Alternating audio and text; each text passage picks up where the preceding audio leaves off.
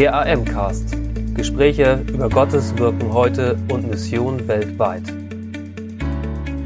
Herzlich willkommen, liebe Missionsbegeisterten da draußen, zu einer neuen Sonderfolge unseres Podcasts von der Allianz Mission. Mein Name ist Simon Dirks und ich leite die Öffentlichkeitsarbeit bei der Allianz Mission.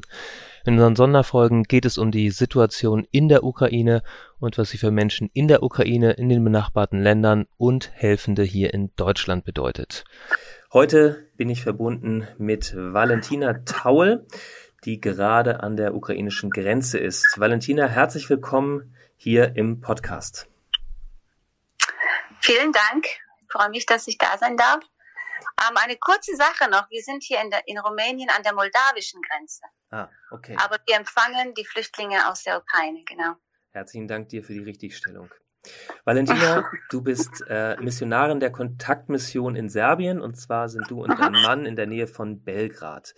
Erzähl uns doch genau. mal mit ein paar Sätzen, äh, was sind dort in der Nähe von Belgrad bisher eure Aufgaben gewesen als Missionare? Also unsere Hauptaufgabe ist eigentlich an der Bibelschule HUB. Das ist eine serbische Bibelschule, die von Engländern vor über 20 Jahren gegründet wurde. Und da arbeitet mein Mann jetzt mit in der Planung, der unterrichtet auch und genau die Sache. Und in dem Vorort, wo wir wohnen, da möchten wir auch gerne mit den Mitarbeitern von HUB eine Gemeinde gründen. Also es ist ein bisschen Gemeindegründung und auf jeden Fall die Hauptaufgabe ist die Bibelschule. Okay. Momentan Aha. gehst du ganz anderen Aufgaben nach, nämlich seit vergangener Woche bist du als Übersetzerin, wie du gesagt hast, an der rumänisch-moldawischen Grenze. Was genau tust du dort? Ja, genau. Ich bin hierher gekommen für zehn Tage, um einfach mitzuhelfen, gerade bei den, beim Übersetzen. Ähm, wir bekommen viele Flüchtlinge aus Moldawien. Wir haben da Kontakte und die werden quasi hier zu uns hergeschickt und wir nehmen sie hier in Empfang. Die übernachten hier im Bürgerhaus. Das ist eine super Zusammenarbeit hier zwischen den Missionaren hier in Rumänien und dem Bürgermeister von, von dem Ort Victoria. Und die Flüchtlinge dürfen dann in diesem Bürgerhaus übernachten, dem wird Essen gestellt und es wird gut für sie gesorgt. Unsere Aufgabe ist einfach, sie in Empfang zu nehmen, mit ihnen zu reden, zu schauen, wo wollen sie weiterhin. Viele haben schon ein Ziel, viele haben auch kein Ziel, die sind einfach da und sagen, wir wissen nicht, wo sollen wir hin. Und da versuchen wir sie einfach ähm, mit Leuten in Kontakt zu bringen oder halt mit Orten, wo sie hingehen können, besonders auch mit, äh, mit dem Transport. Das ist so die Hauptaufgabe. Wie können sie dahin kommen, wo sie hin sollen. Hm. Wie habe ich mir das praktisch vorzustellen? Wie, wie kommst du mit den Flüchtlingen in Kontakt? Also wir wissen ungefähr, wann sie ankommen, weil mhm. der Kontakt aus Moldawien, der schickt uns schon eine Liste. Dann wissen wir auch, wie viele Leute wir erwarten können. Es sind meistens ähm, 30 Leute, fast jeden Tag. Gestern zum Beispiel hatten wir keine, die gekommen sind, aber heute kommen wieder welche. Das sind 30 Leute, meistens Frauen und Kinder.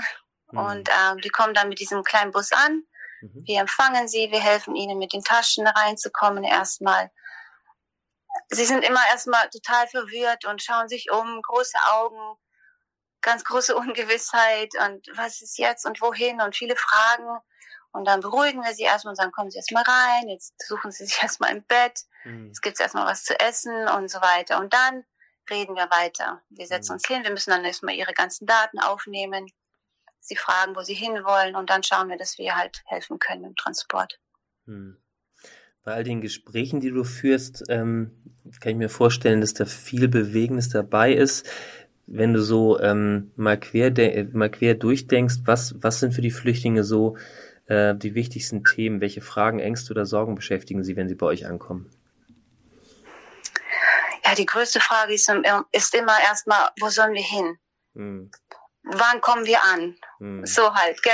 Wir sind schon so müde. Ich hatte jetzt ganz viel mit einer Frau zu tun gehabt. Sie hat ein kleines Baby, vier Monate alt und ähm, sie sagt, sie hat seit zwei Tagen nicht geschlafen. Und sie war zum Beispiel jemand, der kein Ziel hatte. Die wusste nicht wohin. Mhm. Und sie hat echt gesagt, bitte helft uns. Ich möchte einfach irgendwo ankommen, irgendwo mal ausschlafen und Genau, das ist so das Gröbste. Viele sind auch noch in Kontakt mit ihren Leuten, also mit ihren Männern meistens in der Ukraine. Also wenn sie ankommen, bekommen sie gleich so eine SIM-Karte von uns, dass sie Internet haben. Mhm. Und das ist das Erste, was sie dann machen. Die melden sich bei ihren Männern. Mhm. Und dann hören sie halt auch die Neuigkeiten von der Ukraine, wie es da läuft. Und ähm, diese Frau kam jetzt aus Nikolaev und die hat gesagt, das wird wieder bombardiert, mein Mann ist in Gefahr. Also sie sind mit ihrer Ungewissheit, Unsicherheit konfrontiert und mit dem, was zu Hause passiert. Und sie sind echt manchmal ziemlich verloren. Hm. Mhm. Ja, das äh, ist durchaus nachvollziehbar. Ähm, ja. wie, mit wie vielen äh, Leuten seid ihr vor Ort? Also du bist nicht alleine da, sondern ihr seid zu zweit momentan als Übersetzerinnen da. Ja, genau. Mhm. Ähm, genau, und also wer, ist, wer ist ansonsten noch an, äh, an Partnern vor Ort, also an Helfern mit dabei? Es sind ja die rumänischen Helfer hier, die sind mhm. auch von der Kontaktmission. Die Letta und der Livio, die sind mhm. so die Hauptleute hier. Und die haben auch ein paar Jugend Jugendliche, aber das sind ju junge Mitarbeiter eigentlich, die dann freiwillig auch mal mit einspringen und mithelfen. Mhm. Und das ist eigentlich alles. Mhm. Ähm, und dann gibt's aber noch ein Team vom Bürgermeister gestellt. Das sind drei mhm. Frauen, die sich dann um dieses Bürgerhaus kümmern. Das heißt, die kochen dort, machen sauber, beziehen die Betten wieder frisch für die neue Tour von Leuten und mhm. genau. Sind jetzt nicht so viele und dann ich und die Lena, meine Kollegin, und wir versuchen dann halt sprachlich halt weiterzuhelfen und zu übersetzen, genau. Ja, so wertvoll. Wie begegnest, äh, wie, wie erlebst du in all diesen Begegnungen Gott? Erlebst du, dass, äh, dass äh, durch das, was ihr tut oder wie ihr Menschen begegnet, ähm, da Gott am Wirken ist? Definitiv, definitiv.